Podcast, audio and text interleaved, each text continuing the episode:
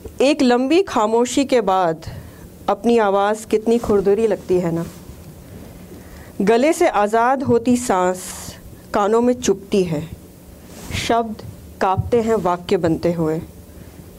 मेरी यात्रा इसी शोर और इसी शून्य के मध्य में कहीं अटकी है।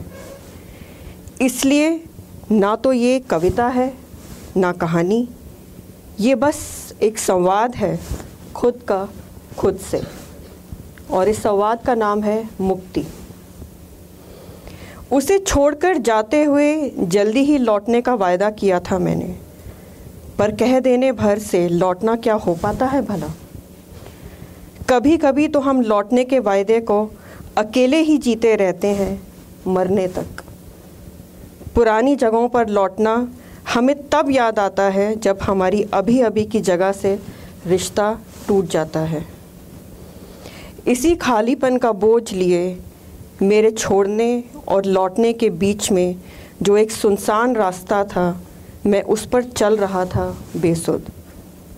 कितना अजीब होता है उस रास्ते पर चलना, जिस पर चले हुए मानो एक अलग उम्र बीत गई हो। मन अतीत की घटनाओं के होने और ना होने के भरम में कहीं फंसा होता है, पर कदम पर कदम तो उन्हीं रास्तों पर आँखें मूंद कर चलते रहते हैं। उनका मन से कोई नाता नहीं होता। वो तो बस जानी पहचानी ज़मीन पर लौटना चाहते हैं।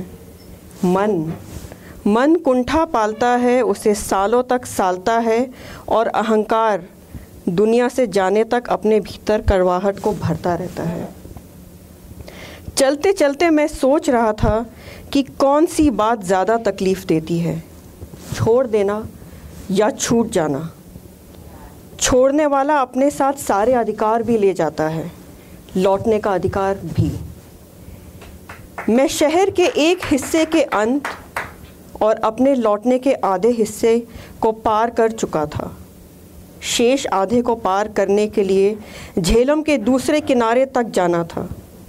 मैं थोड़ी देर तक अल कदल के किनारे खड़े होकर नीचे शांत बहती झेलम को घूरने लगा। अलकदल के इस पार से उस पार तक कितने ही ना लौटे हुए निशान दिखे। खाली मकान और उनकी बंद खिड़कियाँ सीलन भरी यादों को समेटे उनकी दीवारें चरमरा रही थीं।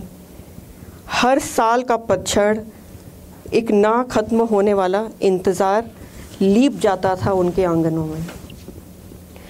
दूर से आती हुई असर की नमाज़, नीचे घाट पर रंगरेज़ों की उंगलियों को छूती हुई पश्मीना के रंगों से छनकर आसमां में घुल रही थी।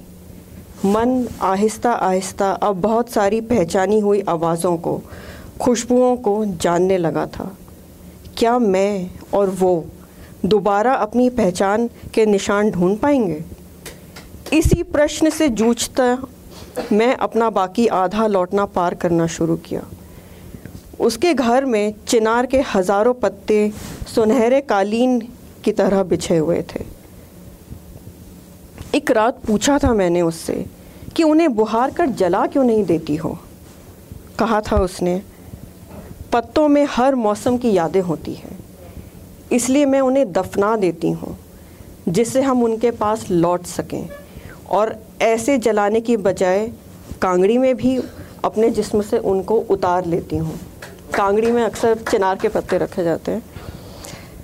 कितना सच कहा था उसने, फिरदौस ने, मेरी फिरदौस ने, मैं कितने मौसम दफन होने के बाद लौटा था आज। दरवाजे पर खड़ा मैं अपने पहले शब्द ढूंढ रहा था, तभी ऊपर की एक खिड़की खुली। पूरे आँगन को धूप ने जैसे अपनी बाहों में कसकर थाम लिया था। जैसे बरसों बाद एक दूसरे को देख रहे हों ये दोनों। सुनसान रास्ते की बर्फ़ अब पिघलने के लिए आज़ाद थी। मैं समझ गया कि लौटना गुनगुनी धूप जैसा होता है। मुट्ठी खोलनी पड़ती है, स्वयं को मुक्त करना पड़ता है सब अधिकारों से।